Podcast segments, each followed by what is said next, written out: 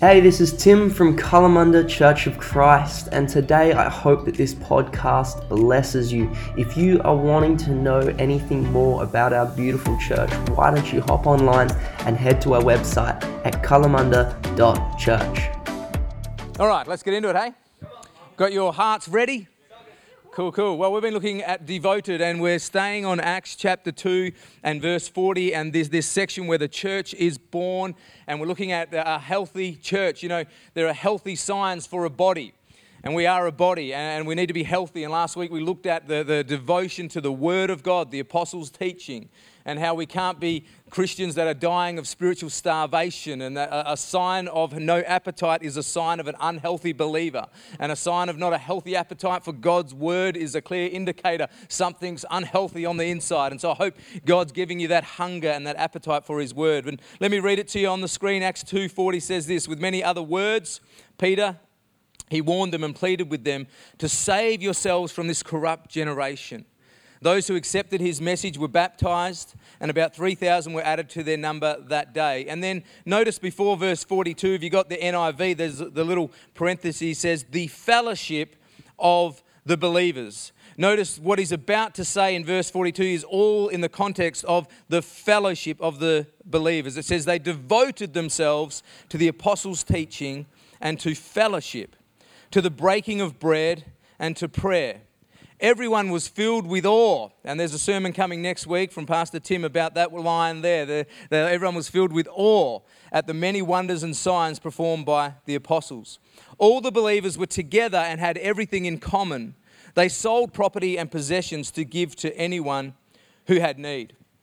This is the fellowship of the believers, and it's so easy to read over it very quickly. But if you, if you dive into it and think about this for a moment, that, that 3,000 people in one day um, repented of their sin, were baptized in water, received the Holy Spirit, and were devoted to one another. In one day, 3,000 people, in one day, there was a mega church born, the church, and considering that all these people were from different places, uh, different regions, uh, different, different backgrounds, and they all come together, they wouldn't have known everyone. They wouldn't have just been like this. They wouldn't have known everyone in the church. Um, and what's really astounding to me is how these people that didn't really know everyone, how they loved each other, the way they shared with one another. See, God was truly doing a unique and special work here. I mean, for people who don't really know each other to sell their own property to give to others in need. Uh, people to be sacrificing their lives for others, sacrificing what they have to help people, um, to be intimately connected, to pray for one another, to break bread and not just have communion prepackaged on a Sunday, but to break bread and just on that, not every week. We love having communion every Sunday, but there will be times where we won't have it on a Sunday when there's other things that God wants us to do and highlight, and that's okay because they didn't do it just on a Sunday. It was from house to house, it was part of their life, breaking bread, uh, fellowshipping together. But I just found it astounding that how could that happen? I mean, you don't see that in a 24 hour period. A whole group of people that don't know each other suddenly give their lives to one another. And it is because of the supernatural spiritual work of what the Holy Spirit can do in a community. It's not like the footy club. It's not like the sporting area. It is something supernatural, the fellowship of the believers as that this is the church in its purest form when we read this.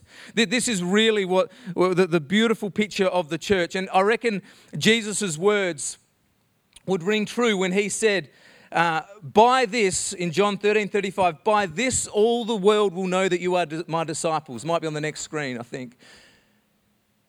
By this, all the world will know you are my disciples. If you have love, this is amplified, and unselfish concern for one another. Jesus was saying, You wait and you see the greatest evangelistic tool to reach people for Jesus is a community of people that actually love each other. That is the fellowship of the believers. You know, it's not just going out and preaching the gospel, it's being the gospel with one another, and how they treated one another was so noticed. See, the word fellowship um, is derived from the Greek word, how do you say it? That's right, just like that, koinonia. And it can be defined as holding something in common. Um, it's used all throughout the New Testament. Um, and it describes the unity of the Spirit that comes from Christians with shared beliefs, shared convictions, shared behaviors, shared values. And when these things show up, these shared beliefs, values, convictions, when they show up in community, that is actually what fellowship really is. It's it, the word partnership, the word shared, it's not social, it's spiritual. Um, and a healthy church is devoted to fellowship. It's not just, uh, you know, I grew up in a church where we had a fellowship hall. But that often there wasn't fellowship in the hall. But there was conversations, there was talking, there was social connection, but that doesn't qualify as fellowship. Fellowship is deeper. Fellowship is, is a deep uh, connecting with one another where you're, you are actually giving and receiving in a shared way. So I want to give you three thoughts this morning. I want to give you the basis of fellowship, the fight for fellowship, and then the blessings of fellowship. Are you with me? The basis of fellowship is not uh, horizontal, the basis of fellowship is vertical first. Uh, fellowship comes from when you have a relationship with Jesus, the natural response is to have relationships with other Christians. Um, I love what it says here in Ephesians 4 3. It says this make every effort. So that's something we can do. We need to make effort. It doesn't happen on its own. To keep the unity of the Spirit through the bond of peace. There is one body and one Spirit. Just as you were called to one hope when you were called, one Lord, one faith, one baptism, one God and Father of all, who is over all and through all and in all. Now, what word kept appearing there? One. Did we say all? One. And all. One and all. But yeah. It's all right. You're teaching me. I'm teaching you. We're giving, we're sharing, we're partnering. It's good. But, but, but, but the basis of fellowship is oneness around somebody. It's not oneness around theology. Because some people think, oh, I can have fellowship with you and you can have fellowship because we believe the same thing. Not, yes, there's a sense of this in the essentials we do believe the same thing. But our theology in this room would be very diverse on a whole lot of range of topics. And and and you know, you could all agree with me and we'd all be right. But if you if I not really, uh, I, I, don't hold. I, we hold the essentials as oneness. And Jesus' heart and his prayer and his high priestly prayer was that believers in generations to come would be one as He is one with the Father, the Son, the Holy Spirit. Different, but oneness. And that's the basis of our fellowship, that it is around Jesus and the gospel. 1 Corinthians 12 12 says this just as a body, though one, has many parts, but all its parts form one body, so it is with Christ. For we were all baptized by one Spirit, so as to form one body whether Jews or Gentiles, slave or free, and we were all given the one spirit to drink. Even so, the body is not made up of one part, catch this, but many. And I love that oneness there, that the basis of Christian fellowship is Jesus Christ Himself with no add ons. But we are all a part of the body. And that's important to know that, that you are precious in the body of Christ. We are not all just the mouth. You know, it's not a mouthpiece. Eh, we, we, are, we need hands and we need feet. And, and as someone said, I think it was Nick, we are having a chat, we need livers to detox things and toxins and get out of our system. And, and we need, oh, I could go through lots of body parts, but I won't. But we need to, we need everybody knowing that they are part of the body that we are one body and the head is Christ, yeah? He is the one, He is the head. And um, so, really, the basis of fellowship is really all around oneness, around Christ, and around blood. See, we are family because of blood. And it is the same blood that flowed at Calvary on that cross, the same blood for every different type of person that was there when the church was born, the same blood for whatever color skin a person has, the same blood for whatever political views they have, the same blood for whatever, whatever they come from, their background, the same blood, even for Collingwood supporters, the same blood was shed so we, you, we can accept everybody. But it's important to know that is our basis that it is the blood of Christ that makes you family. You know, your relationship with God will never, ever, ever, ever, ever, ever be in doubt because of blood. you never change there. But your fellowship with God, sometimes that can sort of fluctuate a little bit, but on our part anyway, with, with, with where, we're, where, where we're at and what we're up to, and we're struggling with things, and we feel like fellowship. But, but our relationship is all, and that's why we've got to come back to that foundation. When you take communion, you're celebrating, I have a relationship, and I'm just recognizing, Lord, I just want sweet fellowship. I want nothing between us. I, I, I want it, you know, I want it to be pure. I want it to be holy. Because God said one thing in the Bible that is not good in the, in the beginning. And you know what He said? He said, It is not good for man to be alone. That's the one thing. Everything was good that God created. And as we look at fellowship, He wanted us to have fellowship with Him and one another because it is two dimensional. As you have a fellowship with God, relationship with God, you naturally want to have relationship with family. Because he said it's not good for man to be alone because uh, he, he needs to be in community where he was created for. Isolation and aloneness are the first step towards being vulnerable to the enemy. If the, it's the sheep that is out of the flock that loses the protection from predators. It is the Christian who is out of fellowship that is vulnerable to the enemy. And let me tell you, the enemy is not just playing games to hurt you, he wants to steal, kill, and destroy your destiny. And so when he sees you get out of fellowship, yes, he's like, that's, that's where he is now. You are vulnerable to the enemy. And by the way, as we're going to see, fellowship is not just being in the room, this is not necessarily, you can come to church but still not have fellowship. You can go to a connect group and still not have fellowship.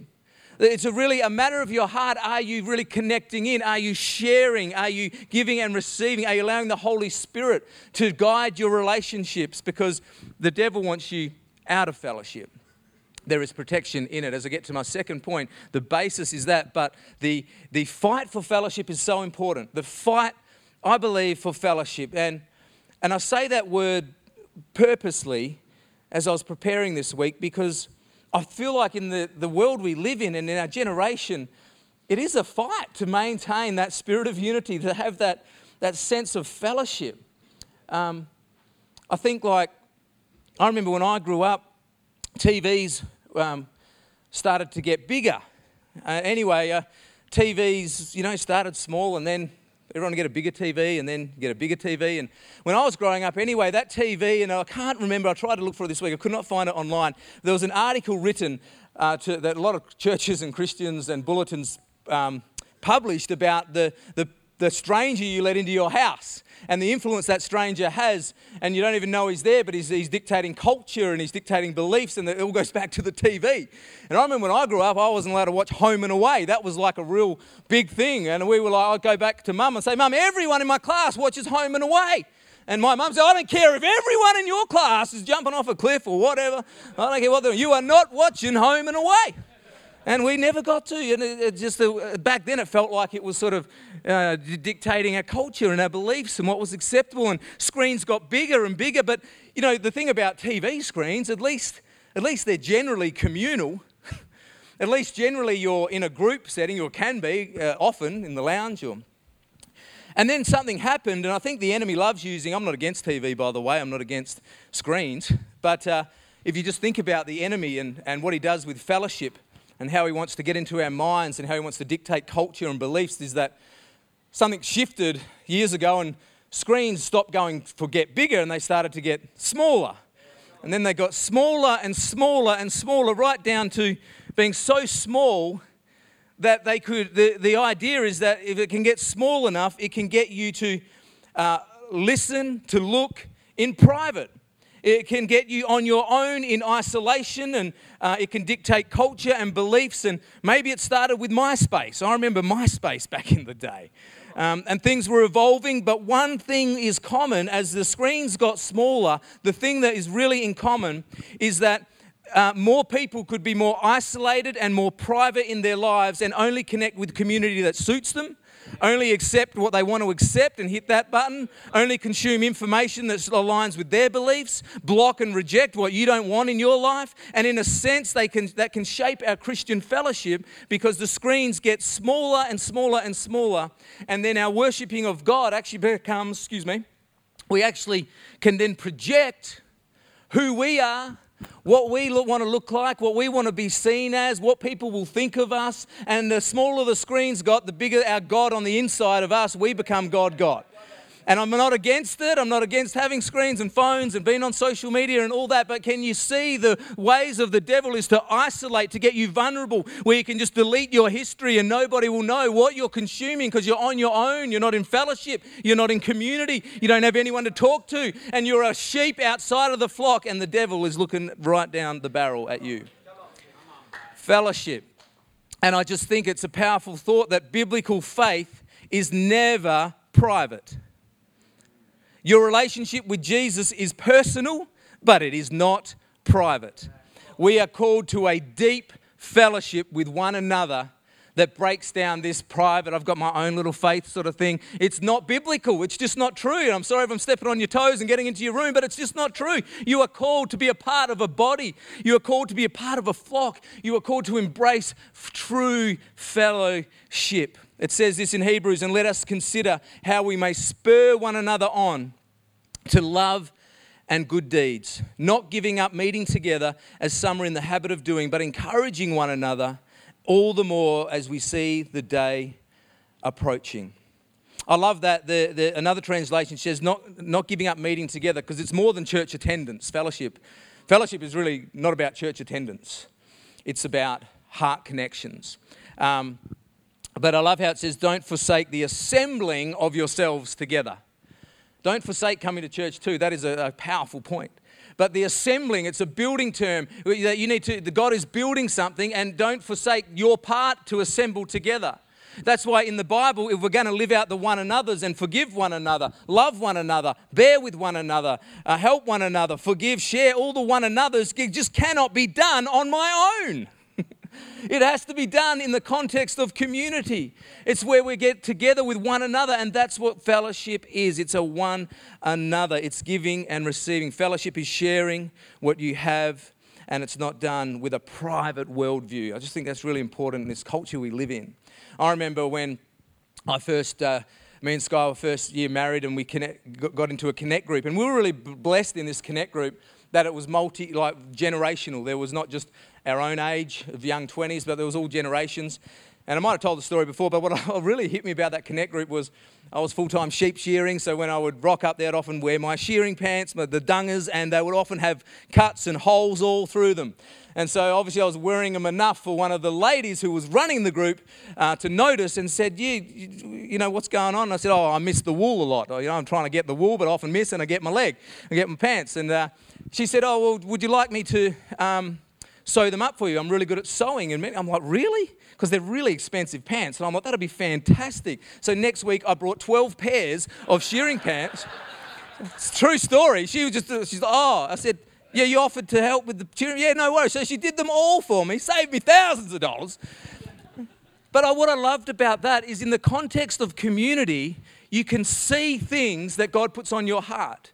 You can see needs that need to be met. You can be, see, see fellowship is that deep connection of sharing. And if you're not in that place to be seen, you, you, you want, you'll miss it. And it's not just physical things like that, it's spiritual things. It's words of knowledge, it's words of wisdom, it's healing gifts. It's, it's not things that won't happen just on a Sunday service, but in a smaller community. The way to combat the world with screens getting smaller is to get into a small group and be connected and accountable.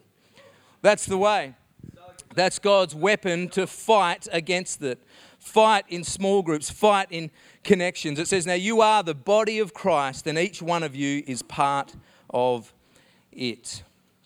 So we don't want to be that church that I heard, I read this quote. Uh, in church, we can often suffer from koinonitis. I don't know what koinonitis is, but it sounds like a rash. But it says here koinonitis is a fellowship that is turned in on itself, cliques, and enclaves and tight knit groups that become like cul de sacs of relationship.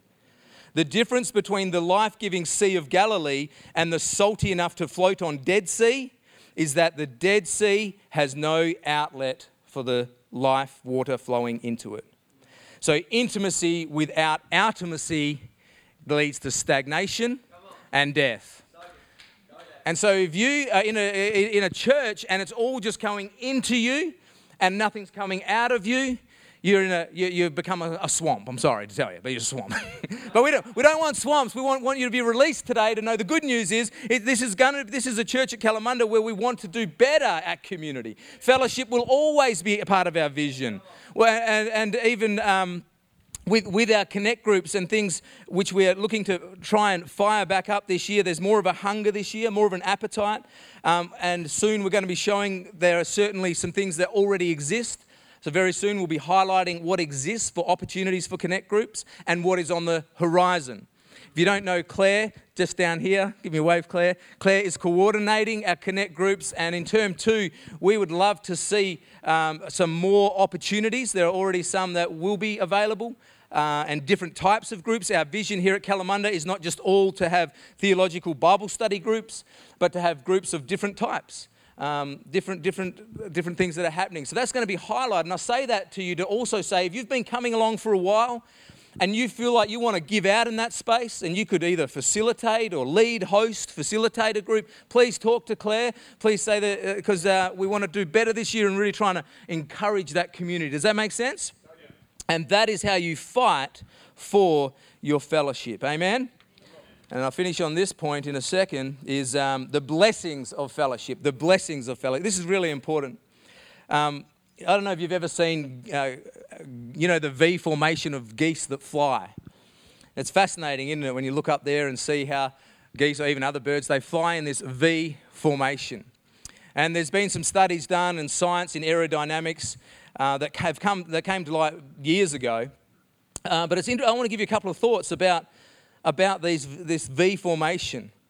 Uh, number one is that birds that fly in a flock in a V formation can fly 70% further than when they fly by themselves. That's incredible. On their own, they can go so far, but when they get connected in a flock of others, they can actually go further. They can go 70% further if they choose not to fly alone. You have to quit trying to do it on your own. You have to resist trying to be the Lone Ranger Christian. You have to resist trying to, trying to say, oh, I don't need anybody else and get connected to a flock because I want to tell you we're going somewhere here at Kalamunda. We've got a long range view. We've got a view to reach this city for Jesus. We've got a view to see people come to know Jesus, to see people discipled, to flourish. You should see what's happening at youth group at the moment and just the, just the, the buzz and what God is doing in the youth space. We've got, we're going somewhere. Get a part of the flock and you will come further with your life, if you get onto, into the flock, your life, I believe, your business, I believe your marriage, I believe your relationships, I believe your kids will go further than trying to do it on your own. 70% maybe.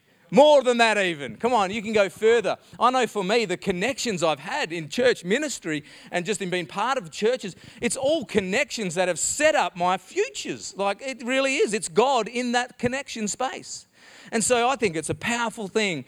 Don't fly alone. The Bible says two are better than one in Ecclesiastes. It says two are better than one because they have a good reward for their toil. For if they fall, one will lift up his fellow if one falls. But woe to him who is alone when he falls and has not another to lift him up. It's all about being connected. Someone once said, Show me your friends and I'll show you your future. You don't become what you hope to become, you become who you hang around with. So true.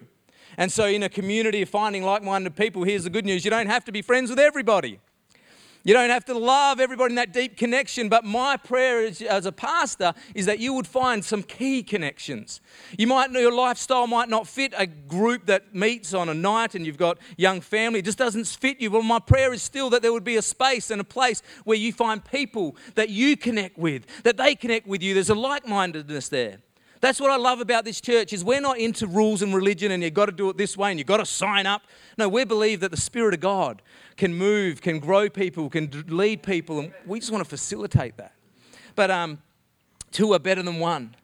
Sometimes we've got to cut some ties, don't we? And actually say, you know what, I have got this group of people that I'm with, but uh, they're really not helping me at the moment. You know, some people say, oh, it's so easy to be a Christian when you're just with Christians. And so what? It's meant to be.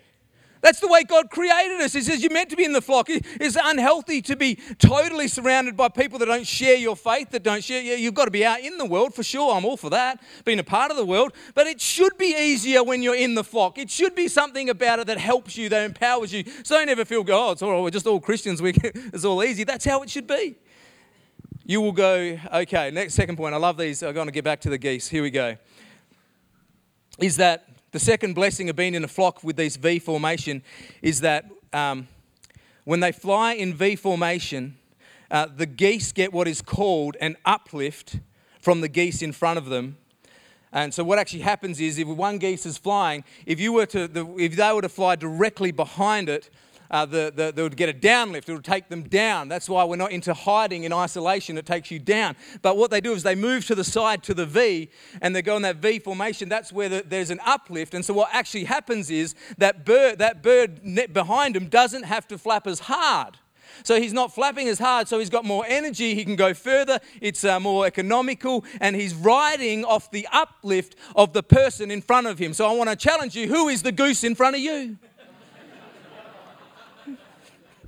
We all need a goose in front of us. And I just happen to be in front of you this morning. And I hope that when I get an uplift, when God does something in my spirit, when something on Sunday gets said, the Word of God brings revelation, you can get on under my uplift and you can get more power in your life for the Holy Spirit. But it's not just Sunday, it's when we get into connect groups, when we get in relationships, when you get, get with other people. The Bible says, as iron sharpens iron, so one person sharpens another. When you're in formation, you won't have to try as hard, but the power of other people and what they've been through. Get around someone that's raised those kids through teenage years. Come to my help, please.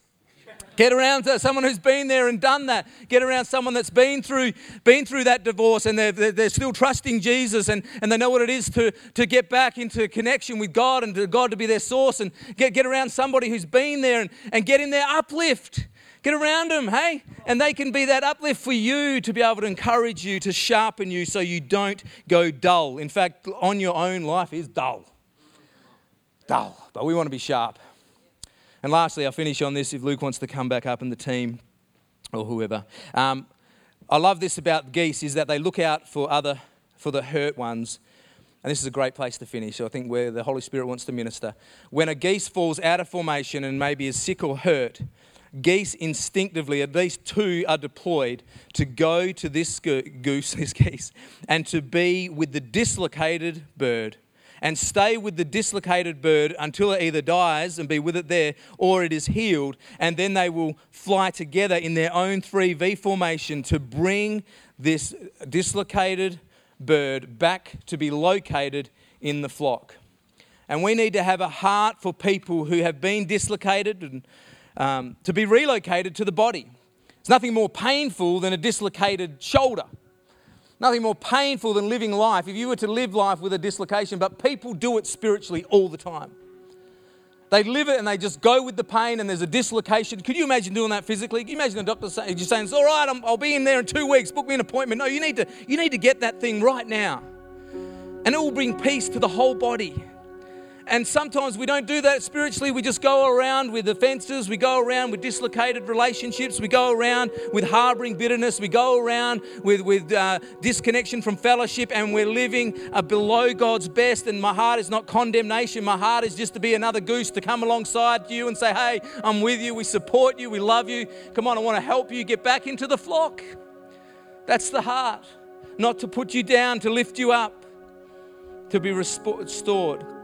I'm not talking about chasing after people necessarily, but I'm talking about a church, catch this, that is more focused on preventing the fall than having a cure for it. And that means being devoted to fellowship. While we can't be close with everyone, I'll pray that everyone finds a someone. That's my prayer, that everyone has a few someones.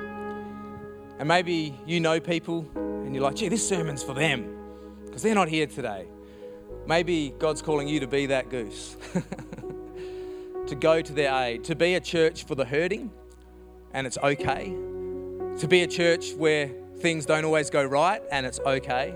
Like I fully expect this year, I'm not waiting for bad things. I just, this life. We're, we are people. we are going to stuff up and fall over, but we have Jesus and we can get back up again, and we have some beautiful goose in this place that can pick us back up again. I heard the story of a pastor, and he was around at one of his um, church attendees' places, and he hadn't seen him in church for quite a few months, and they're sitting there and they're talking about the reasons why, and he just said, he just said, I've just lost my spark, I've lost my fire for Jesus, I'm just not feeling it anymore, and it was a winter's day, and the story goes they were sitting in front of the fireplace, and the pastor just uh, got his attention and grabbed the fire tongs, and there was this black, cold bit of coal just sitting outside the fire. And he just grabbed it and he just put it back in the fire. They finished up the conversation, and he come back to church that week. So the story goes. Because while you're out of the fire, you're not burning. It's in the environment, it's in community where the Holy Spirit will light that fire on the inside of you. So, if I could encourage you with one thing that I've learned in my journey of different, I think, ministering in five different churches, being part of other churches and itinerant churches, is just the key word is in Hebrews don't give up. Don't give up. Stay with it. Just go the journey and watch God be faithful as you just don't give up. You might have been burnt, you might have had something happen. You might need to forgive. You might need to release, but don't give up into being devoted to fellowship. I'm going to pray a blessing over us and I just feel to leave it there today. We're going to head out to Lake Lege and have some fellowship, which means connecting together and uh, sharing together. And I'm looking forward to that if you can make it out there. In fact, if anybody is heading out sort of straight away, and you've got room to put one of the church flags on, on your ute or in your car, could you do, just take that and uh, bring it back one day? That'll be good. But we're going to head out there. But I want to pray a blessing. If you're comfortable to stand with me, I want to pray uh, just a, a, sealing of what I've been speaking about. And then as we close our eyes, and, and I just want this to um, just to be a moment where Holy Spirit can just minister in your heart. Holy Spirit, would you just speak to open hearts? Drop into open spirits. Deposit something that you want to say. You'll know it's the Holy Spirit when it's edifying, building you up, when it's encouraging, when it's bringing hope, when it's bringing life, and when it's bringing light. It's not the Holy Spirit if it's condemning you.